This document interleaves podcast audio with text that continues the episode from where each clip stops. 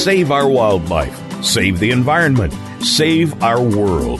It all starts with a little knowledge. Welcome to Our Wild World with Ellie Weiss. There is so much that's being done and can be done with help from specialists and marginalized community groups to you.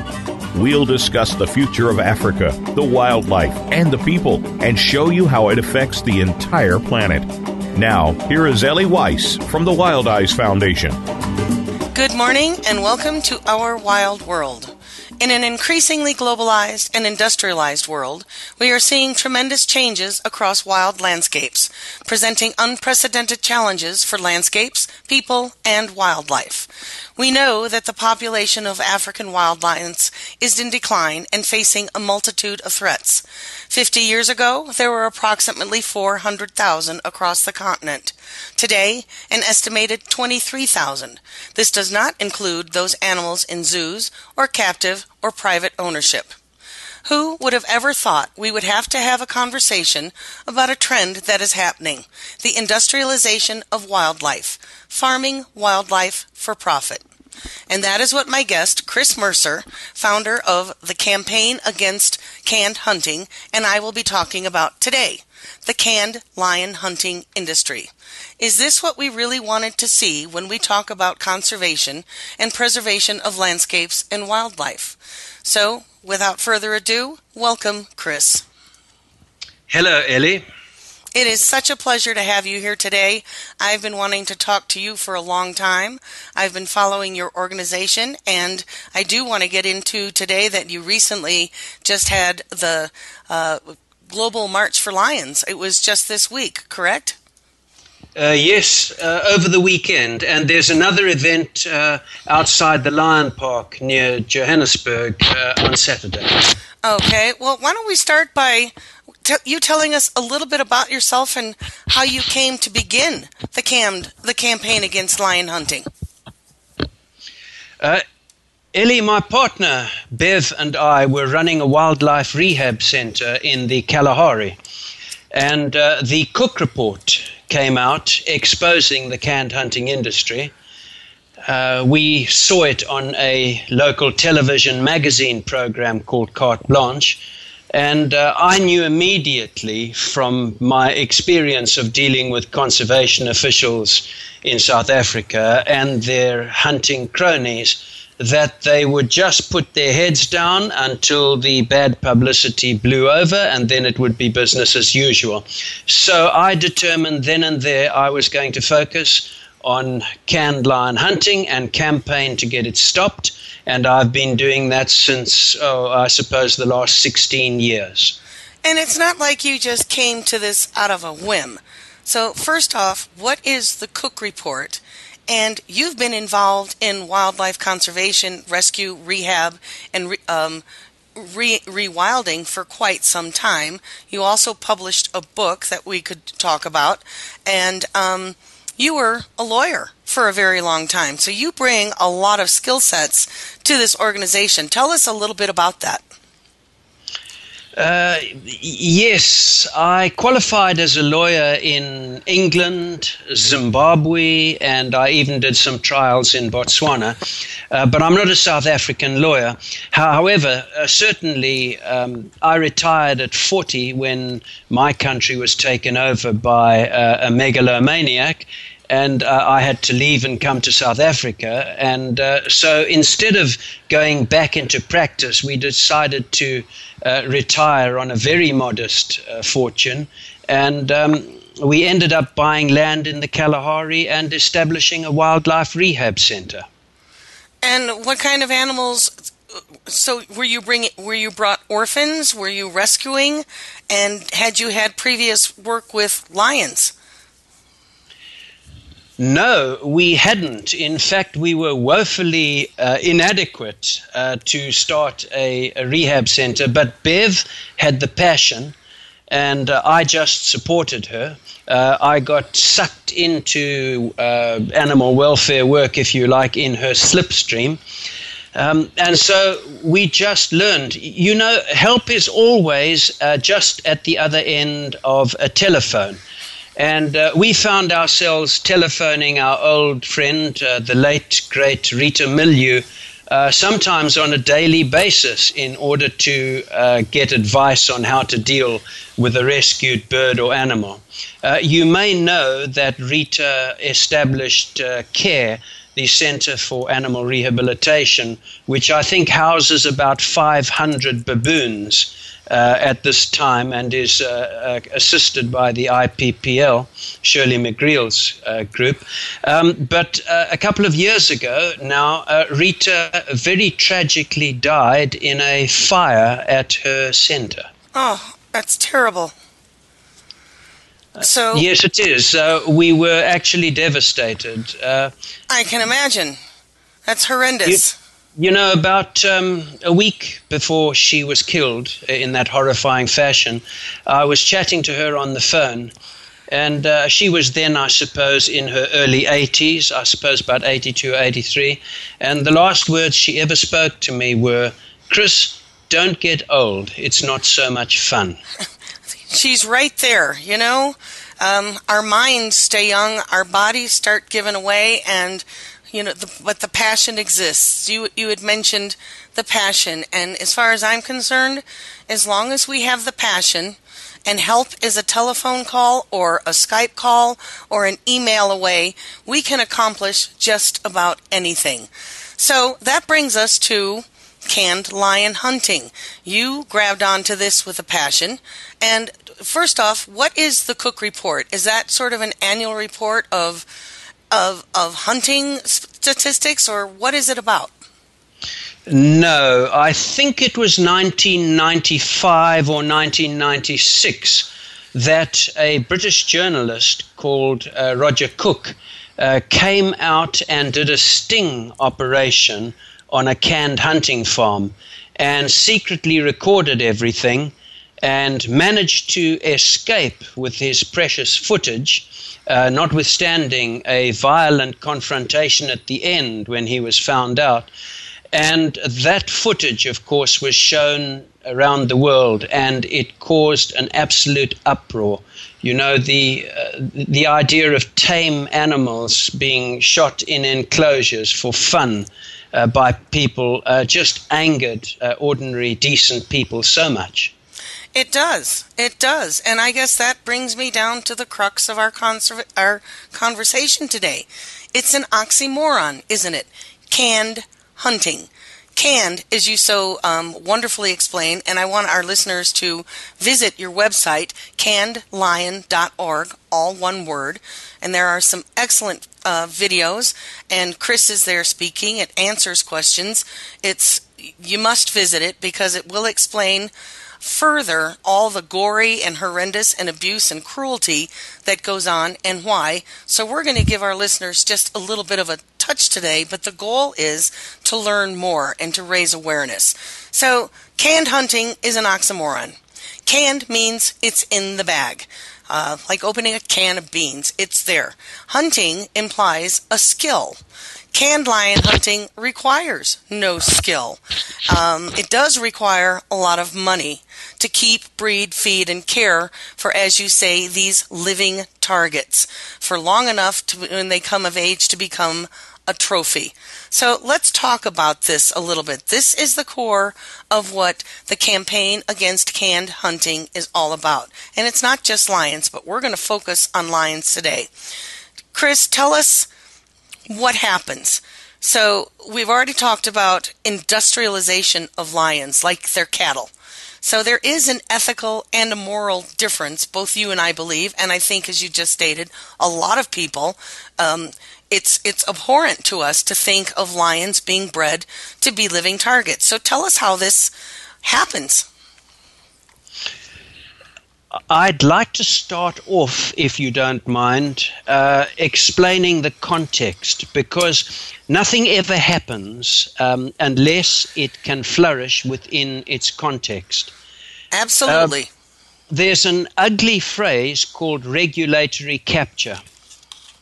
If you Google that, you will find all sorts of interesting instances of where big business has deliberately invaded and occupied its own conservation space. Uh, its own regulatory space, I should say, uh, in order to uh, control it. Uh, one of the best examples I can think of uh, when I was reading Robert Koop's uh, autobiography, he talks about how he was appointed Surgeon General by President Bush. And when he arrived in the Surgeon General's office on his first day to take up his appointment, he was astonished to see that it was a fireable offense for anyone to state in the Surgeon General's office that smoking was bad for your health. So there's just one in, in, in instance, but if you look, uh, if you Google regulatory capture, you'll come across plenty more. Fracking, um, the revolving door between Wall Street and Washington. But let's get specific now. The big hunting uh, is obscenely wealthy, obscenely wealthy. And their wealth is such that they can overwhelm uh, vulnerable third world conservation uh, services. And they have done. So regulatory capture has taken place right from the top, right to the bottom. South African conservation is owned, occupied, and controlled by the hunting industry. The Tanz- another, take another range state, Tanzania, exactly the same thing. If you're a researcher and you go to Tanzania, and you uh, write that you find that uh, hunting is adversely impacting wild lion prides, you'll be deported. Uh, just talk to Professor Craig Packer if you don't believe what I said there. As you go up the chain to international groups, you'll find that CITES is also captured, and the World Conservation Union, or the IUCN, is itself uh, captured.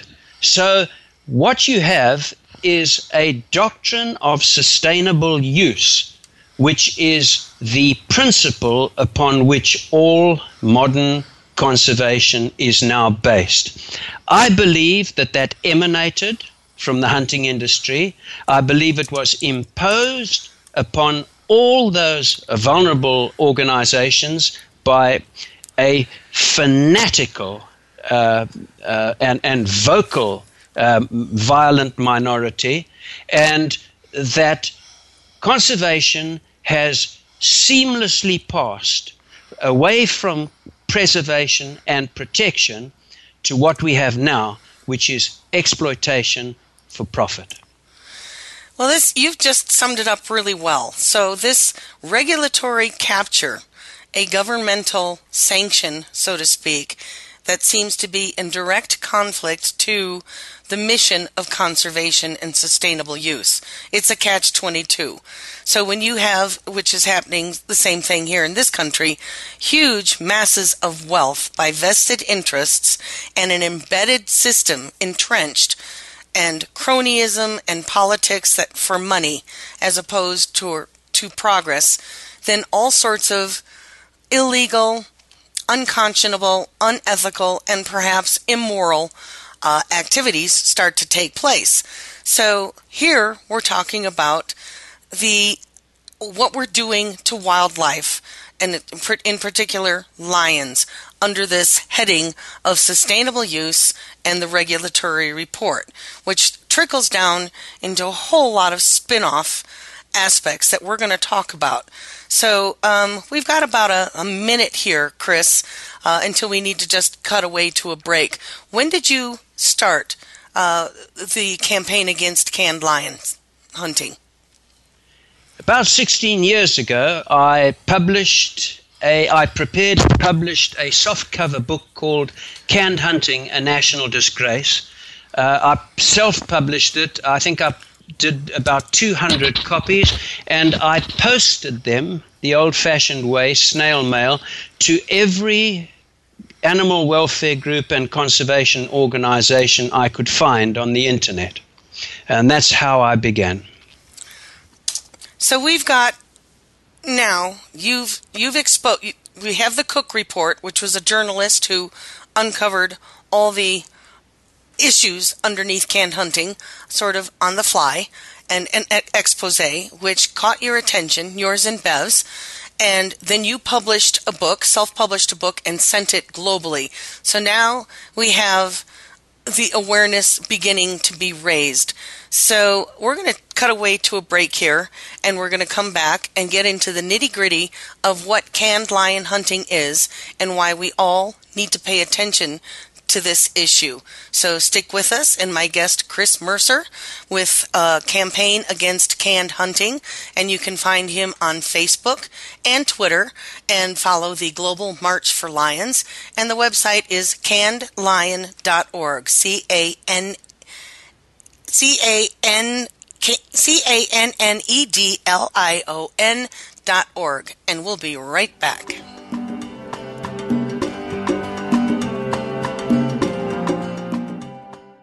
Wildlife. No wild, no life. Big, scary, beautiful. Predators are in danger. Without them, our rivers dry up, our forests don't grow, our communities go hungry, our biodiversity crumbles. Wildlife drives our planet's ecosystems. The wild effect.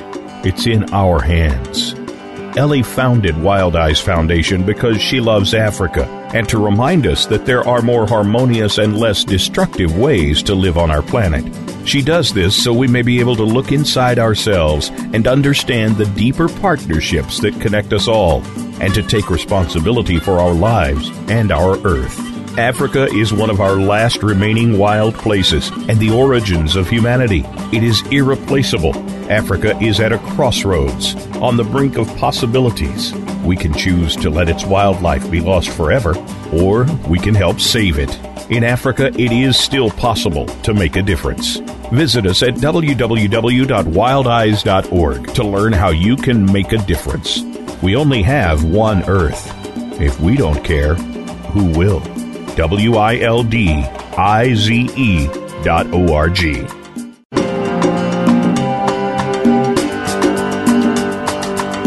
You're listening to Ellie Weiss and Our Wild World. We want to hear from you. Call into the program at 1 866 472 5788. That's 1 866 472 5788. If you'd rather send us an email, please send it to wildize at wildize.org. That's W I L D I Z E at W I L D I Z E dot O R G. Now, back to our wild world. And welcome back. This is Our Wild World and my guest, Chris Mercer, with the campaign against canned hunting and the Global March for Lions. So, Chris, before the break, we got a really great background of how you became involved in this and the outrage you felt and wanted to announce this practice of canned lion hunting to the world. So, let's talk about what canned lion hunting is. Where do these lions come from? How are they raised? And then we'll get into some of the you had mentioned the huge economic benefits of, of this. So let's talk about that and then maybe we can get into a little discussion about the ethical side of this. So we've got a lion farm. What is a lion for- farm? Where do the lions come from? And where do they go? So let's start at the beginning. I have a feeling I would bet my life on it, but I don't have any proof, any scientific proof. I believe that the transition from uh, the apartheid regime to the new democratic society had a lot to do with it. I think landowners looked at what had happened in Zimbabwe with the land grab by Robert Mugabe, and they understandably felt a little um, anxious about their prospects of uh, uh, remaining on their farms and uh, thought about how they could build up a nest egg overseas.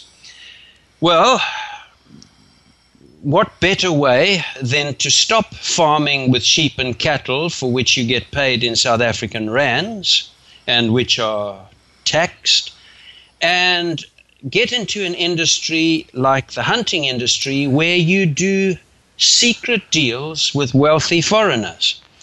I'm not saying that everyone who does uh, a, hunt is a crook, is a foreign currency swindler, but I think I'm justified in pointing to the enormous opportunities for uh, foreign currency swindling and uh, for therefore cheating the taxman uh, that such an industry offers. So that I think uh, had a lot to do with it in many cases. So how did they start? The answer was they uh, bought so-called surplus lions from the zoos, and South African zoos have a shameful history of uh, supplying surplus zoo animals to the hunting industry. Um, of course, the lion breeders need uh, fresh blood, otherwise, lions become inbred and suffer from captivity depression. Uh, so, uh, a, a, number of uh, different ways uh, were uh, exploited to acquire lions.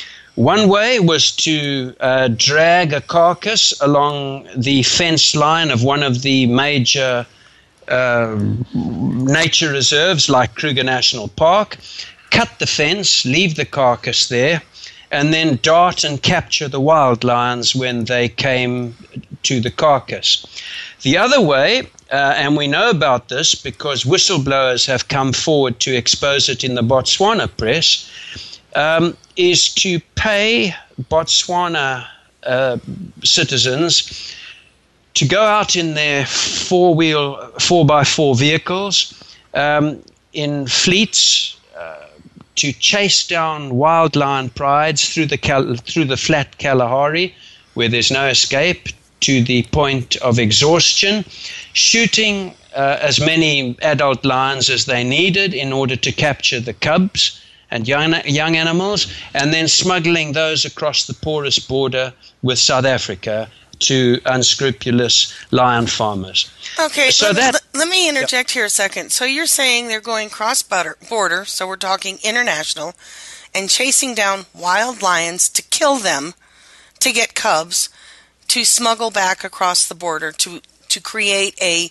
breeding uh, breeding foundation. That's what you're saying. So we've got several illegal activities going on here um, maybe illegal or at least unscrupulous, as you said. So you, we talk uh, about. Oh no, it's, it's thoroughly illegal uh, okay. and, and, unsavory from start to finish. Uh, this is a toxic industry right from the beginning. Uh, that's why I've focused on telling you how the industry began. Okay. Uh, so that you could see how unsavory it was and what sort of bottom feeders uh, would do things like this. Basically, what they've done now, of course, they've um, introduced fresh blood in this in the way that I've described. They now have started to breed. Of course, as soon as people are making money, other people uh, join in.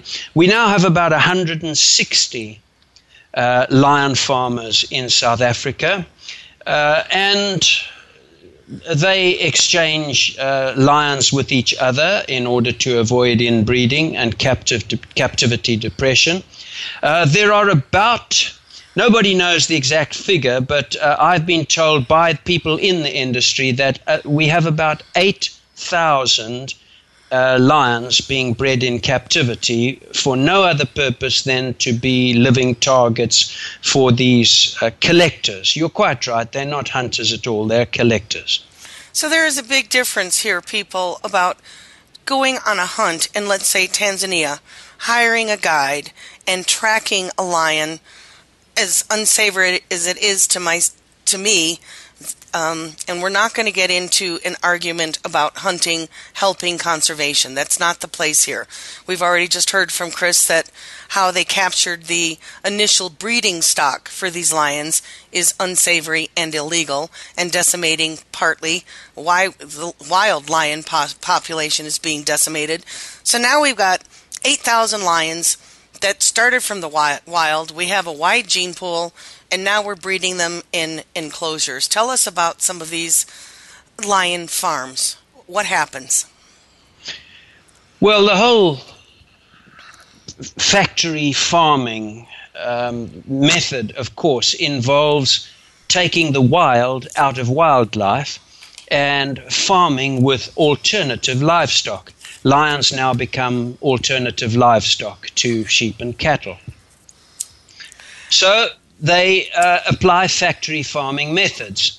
um, instead of the lioness being allowed to breed naturally every two or three years, they speed breed her. She may, may have to put out uh, two or sometimes three sets of cubs in one year, which is, uh, uh, of course, stressful and unnatural. Um, and lionesses who don't provide enough cubs, if she only produces one or two cubs instead of three or four, then off she goes to the hunter. Let's talk a little bit about these hunters um, without, you know, pointing a finger at anyone in particular. We've already mentioned that canned lion hunting requires no skill. So we've got all these lions, and we're going to talk a little bit about some of the spin off uh, industries to raise these lions. And now, but let's let's stick here. So we've got lions that have been hand raised in an enclosure. They're not really friends at this point. They're not wild, as you said.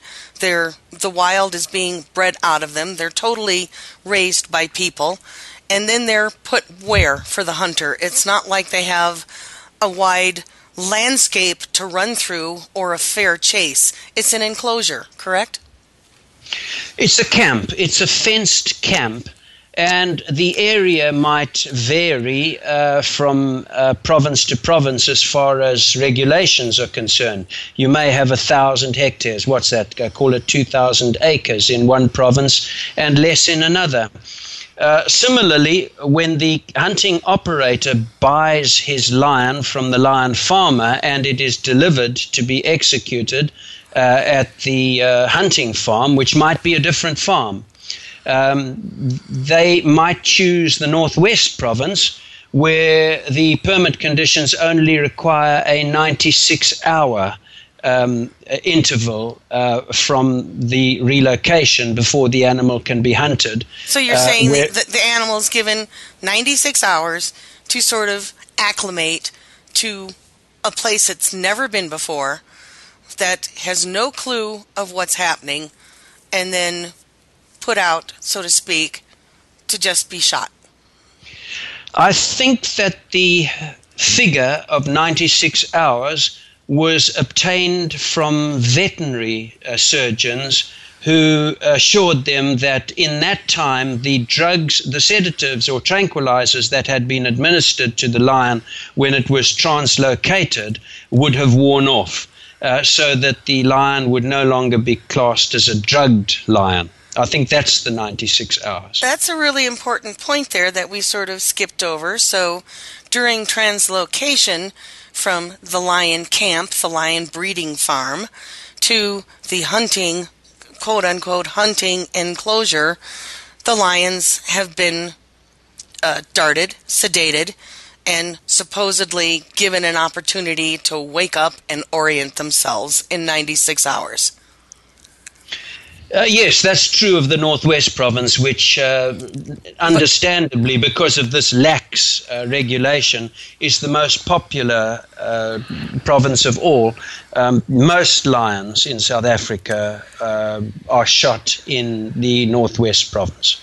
So, where I'm trying to get to is, um, and I'm not trying to lead you into answering what I would not want to hear or anything. These lions are not given an opportunity from the date of birth to the point where they've been drugged, translocated, and put into a new enclosure waiting for a bullet. They're not really given any opportunity to defend themselves, orient themselves uh, before a human is stuck in there to shoot it. Uh, do they have the ability to uh, protect themselves, to get away?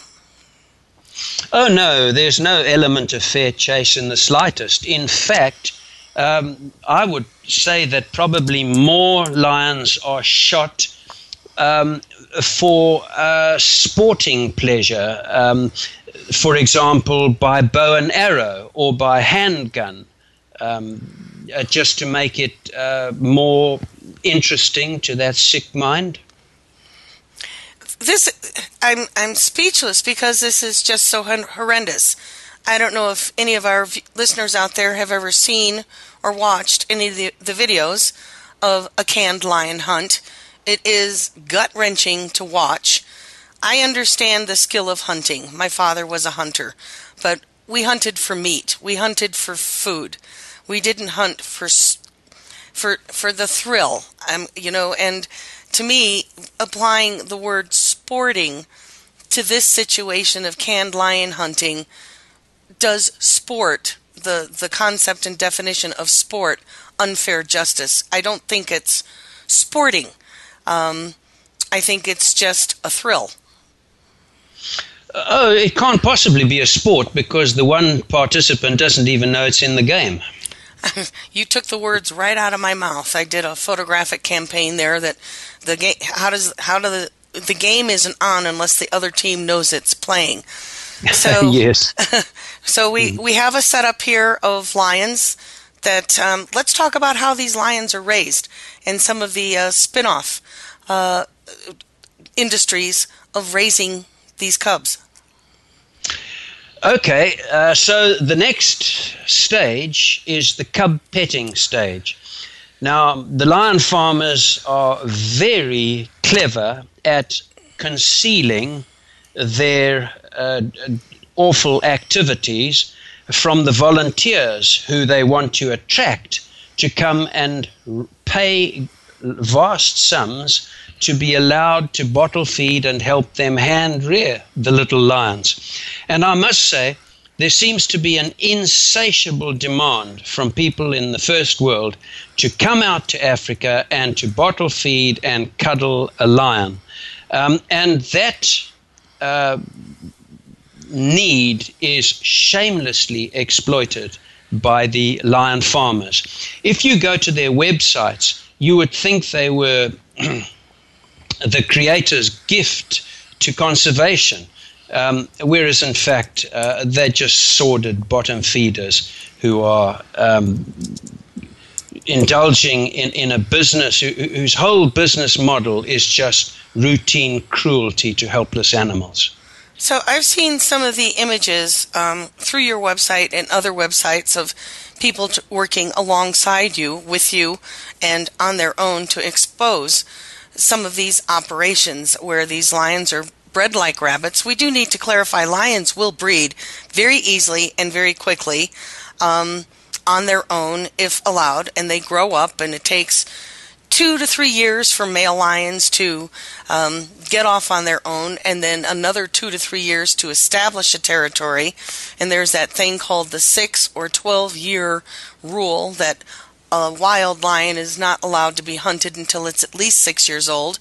Personally, that's right when they re- meet their prime. They've managed to survive. They now have a big full mane, and now they can be killed. Where 12 years old maybe better. It's it's an experienced lion, but he's probably got some scars. So now we have these lions that are being bred like farm animals. Think of chicken industry, calf industry, lamb, you name it, for one purpose only profiteering and for a thrill kill. So, um, as you were saying, the cub petting industry and our overwhelming need to touch wildlife. What I talk about often that you know safari is about engaging and seeing wild in its in and for its own existence. So this need for us to go out and touch go to a zoo, a good accredited zoo, go to a good sanctuary, but touching wildlife, petting it, changes the animal. Um, so you were talking about volunteers pay exorbitant prices to come and participate in some of these activities. So we're gonna st- let's let's talk about that a little bit. There's been some ex- exposés that you've um, managed to hook up with some of these volunteers about what happens, and then their awakening to the real world of where these lions go. How can they be so naive? Ah, good question. Uh, that's the question we always ask. How? Why don't they ask? Hmm. All these lions are being bred, and you've been doing this for years, and you've got a hundred lions here in this camp. Where do they all go? Here you've got 30 cubs. Where do they all go? There aren't enough zoos in the world uh, to take all these animals, and anyway, the zoos trade between themselves because they keep stud books. So, where do they all go? And when they ask that question, the lion farmers have become very skillful at deflecting awkward questions. They say things like, oh, the lions will be released back into the wild, or these lions will be retired. Giving the impression that they will go off into the sunset, you know, and le- and lead a, a, a lovely life um, until the sun comes down. So that's the situation there. The whole thing's a fraud. Basically, Cub petting is a way in which lion farmers externalize the cost of rearing the lion to huntable size. So, this is astonishing, and I, am going to give our listeners a little moment to contemplate everything we've just talked about. We're going to cut away to, to a break and be sure to come back and join me with my guest, Chris Mercer, uh, founder uh, with he and his wife Bev of the campaign against canned hunting, and we're going to get into some of the um, actions that you can take to make a difference. So stick with us.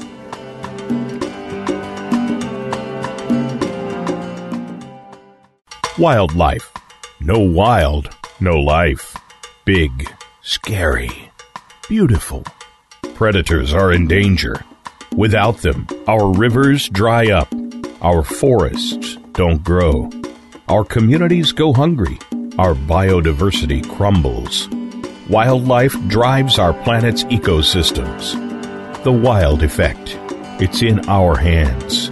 Ellie founded Wildize Foundation because she loves Africa and to remind us that there are more harmonious and less destructive ways to live on our planet. She does this so we may be able to look inside ourselves and understand the deeper partnerships that connect us all and to take responsibility for our lives and our Earth. Africa is one of our last remaining wild places and the origins of humanity. It is irreplaceable.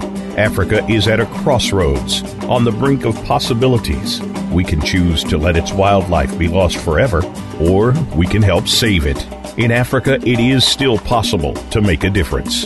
Visit us at www.wildize.org to learn how you can make a difference. We only have one Earth. If we don't care, who will? W I L D I Z E dot O R G.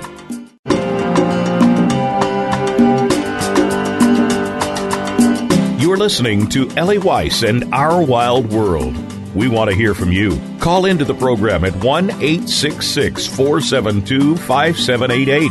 That's 1 866 472 5788. If you'd rather send us an email, please send it to wildize at wildize.org. That's W I L D I Z E at W I L D I Z E dot O R G.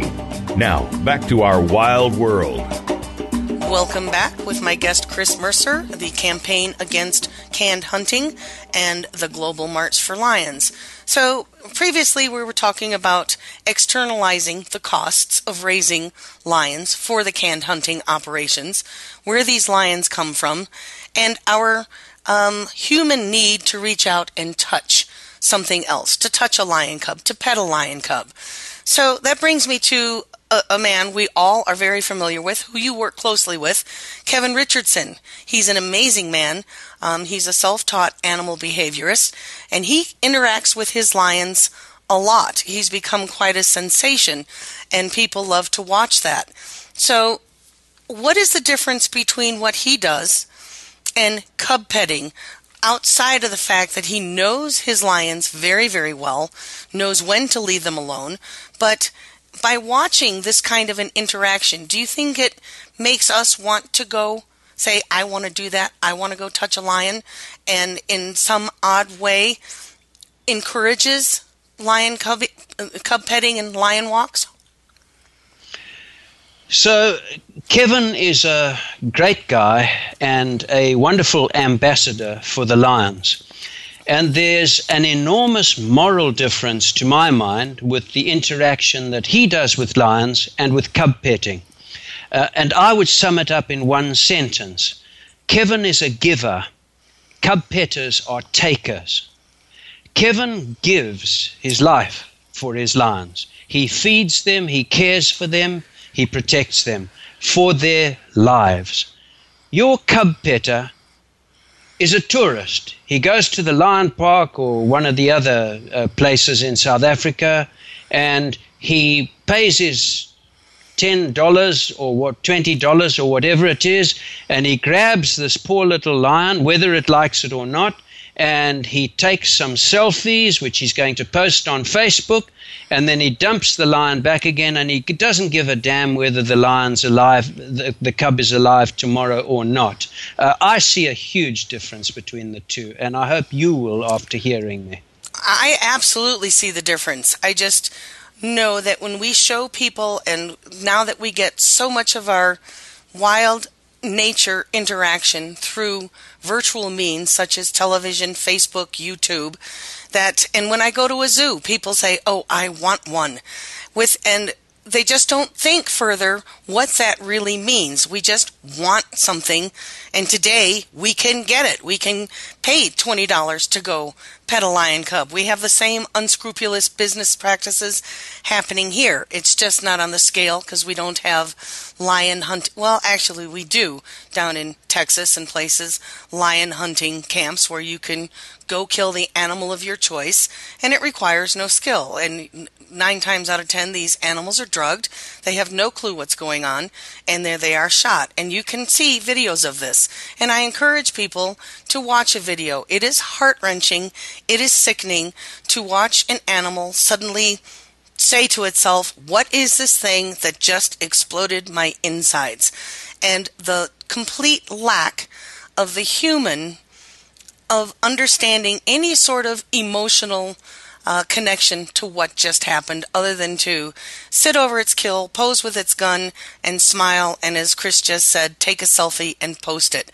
So there is a huge difference between people who have sanctuary, like Kevin Richardson, and I hope to have Kevin on the program one day, and maybe Chris can help me with that, so that we can talk about this further. It is an ethical, ethical point. So, Chris, how do we engage people around the world to stop this practice, reawaken their compassion, engagement with nature, and understand the ethical difference of what's happening to stop the industrialization of wildlife because it's no longer wild. It's an enormous problem.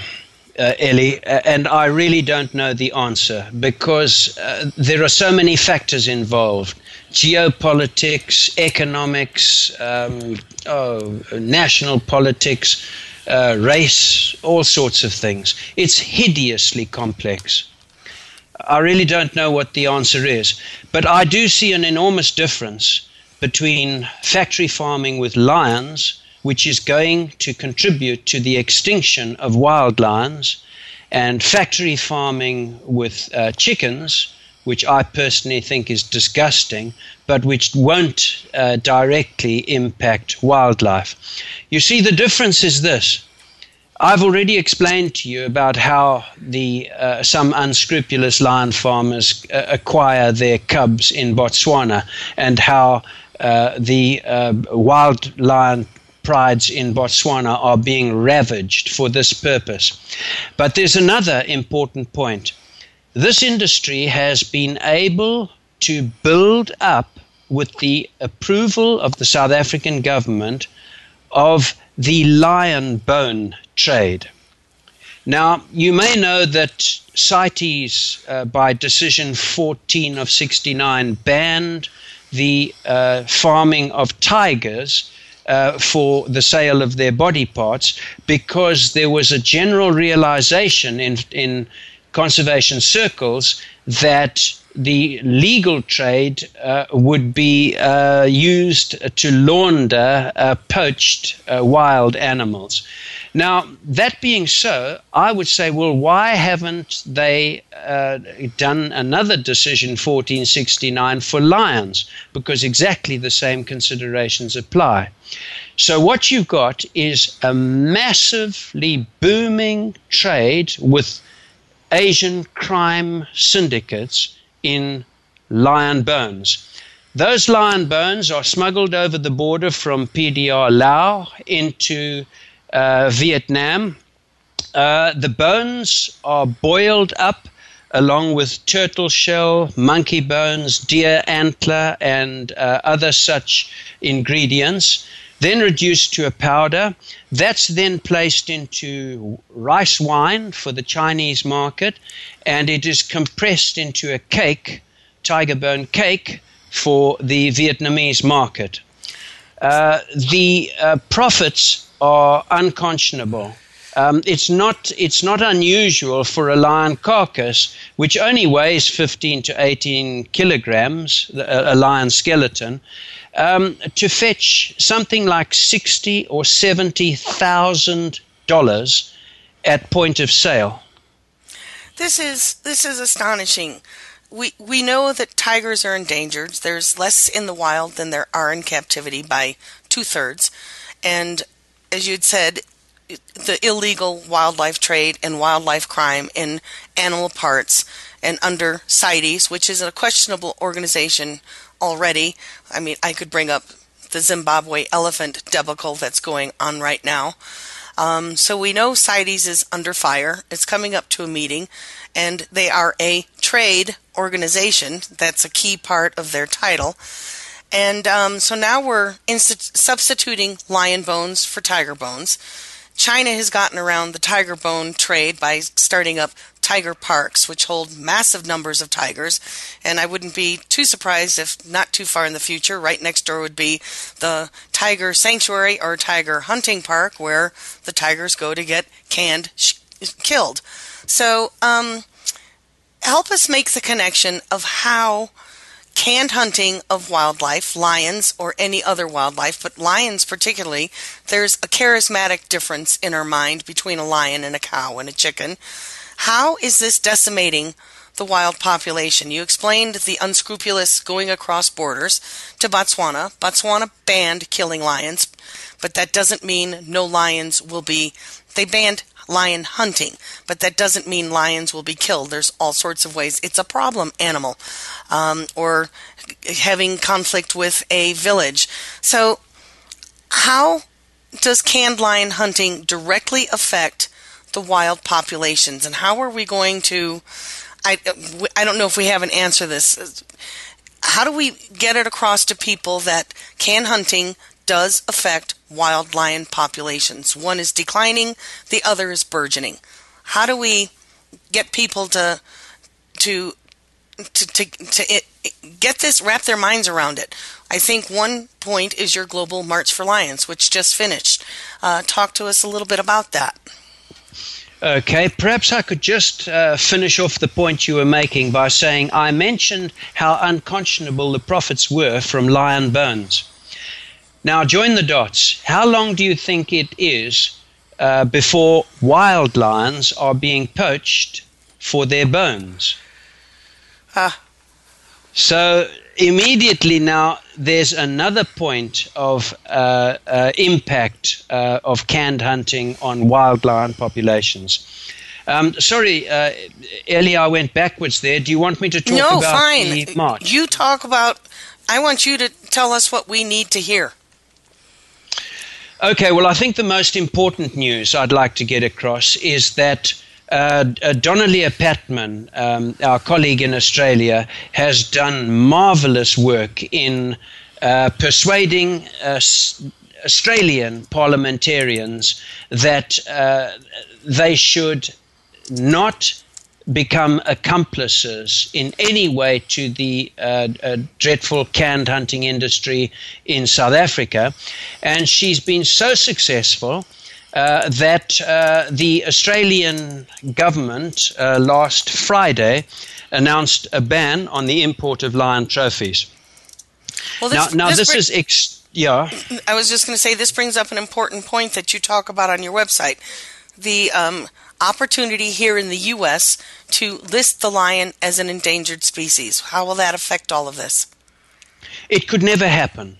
Uh, not in the States. Uh, I've spoke right at the beginning about regulatory capture. Uh, U.S. Fish and Wildlife are absolutely paralyzed by the wealth and ferocious uh, litigation propensity of uh, the hunting fraternity in the United States. Um, and of course, when they band together with the National Rifle Association, you have a block vote of 3.2 million votes, which of course is kingmaker in uh, presidential elections in America. So you, we will never see uh, uh, any uh, anything done by U.S. Fish and Wildlife which adversely impacts on the profits of the hunting industry. That's frightening. We, I think we're going to have more success in Europe. Um, uh, CASH is global, and we've got teams all around the world. Um, actually, it's the only organization I know which is completely run by volunteers. Um, uh, we ourselves are volunteers. Nobody draws a salary, but we have teams all around the world working away um, purely from passion.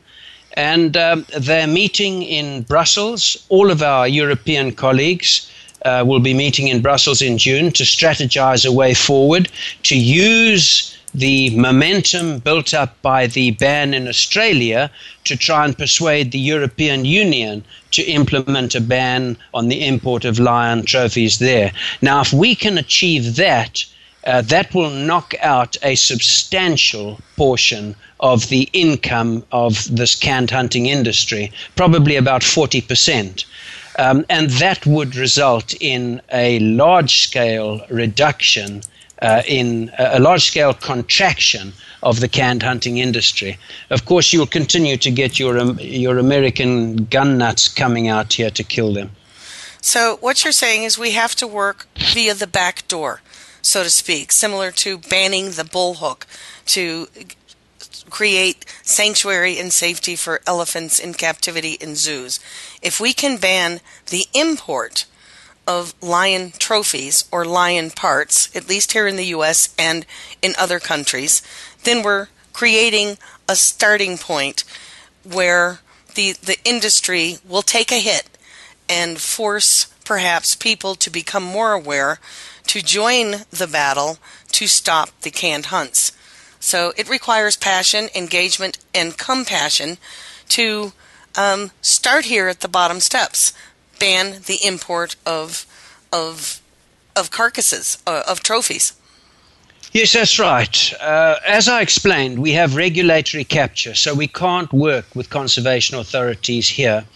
We can't work with conservation authorities in the world. We can't work with CITES because they've also been captured. So as a matter of strategy, we've decided to go the political way. We're going to try and cut off the funds uh, to this industry uh, by getting uh, the uh, politicians to ban the import of lion trophies. And that way, we can get around the regulatory capture. Uh, which presently exercises such a stranglehold on conservation services throughout the world. So it really is about stopping the demand, at least putting a roadblock in the way of demand, similar to what uh, organizations are doing for rhino conservation and elephant conservation. If we can stop the demand by stopping the import, the ability to import, then the supply is going to take a hit, right? That's our strategy, uh, and it has this enormous advantage over trying to get legislation passed in South Africa against a captured conservation service. Let's assume for one moment that I personally drafted a total ban and the hunting industry lawyers were not allowed to draft any loopholes into it, so that canned hunting was made illegal in South Africa tomorrow. Well, I can tell you here and now, there wouldn't even be a ripple. There would be a whole lot of midnight flights. The lions in South Africa would vanish like Scotch mist. And the following day, the hunting magazines would be full of offerings of hunts in neighboring territories where government is weak and corrupt Mozambique, Zimbabwe, Zambia, Namibia. Whereas if we can cut off the flow of funds to the industry, we kill it stone dead. So, what you've heard here, folks, today is a dilemma. We are facing a dilemma. and a, a need for a huge paradigm shift. We need to get involved as citizens of the world to take a look at our ethics, take a look at our morals, and take a look at where our um, economic civilization is headed. Do we want to industrialize every living thing on the planet, including our wildlife, lose the concept of wild, and do that to our psyches, or do we want to work and join hands with Chris Mercer and the campaign against canned hunting, which would put our feet in the door politically, economically, strategically, and policy wise to change the way we live on Earth. So we're out of time today. Thank you very much, Chris. Uh, it's a pleasure. Thank you for inviting me. It's been a pleasure speaking with you, and I would love to have you back again. You're you have so much wisdom and a lot to say, and you're very knowledgeable about the uh, the facts of what's going on. So that's it for today. This is Ellie Weiss and Our Wild World. Thank you again for joining us this week. Be sure to tune in next Monday at 11 a.m. Eastern Time, 8 a.m. Pacific Time for another edition of Our Wild World with your host, Ellie Weiss, on the Voice America Variety Channel. Think about living with wildlife during the coming week and what you can do right now.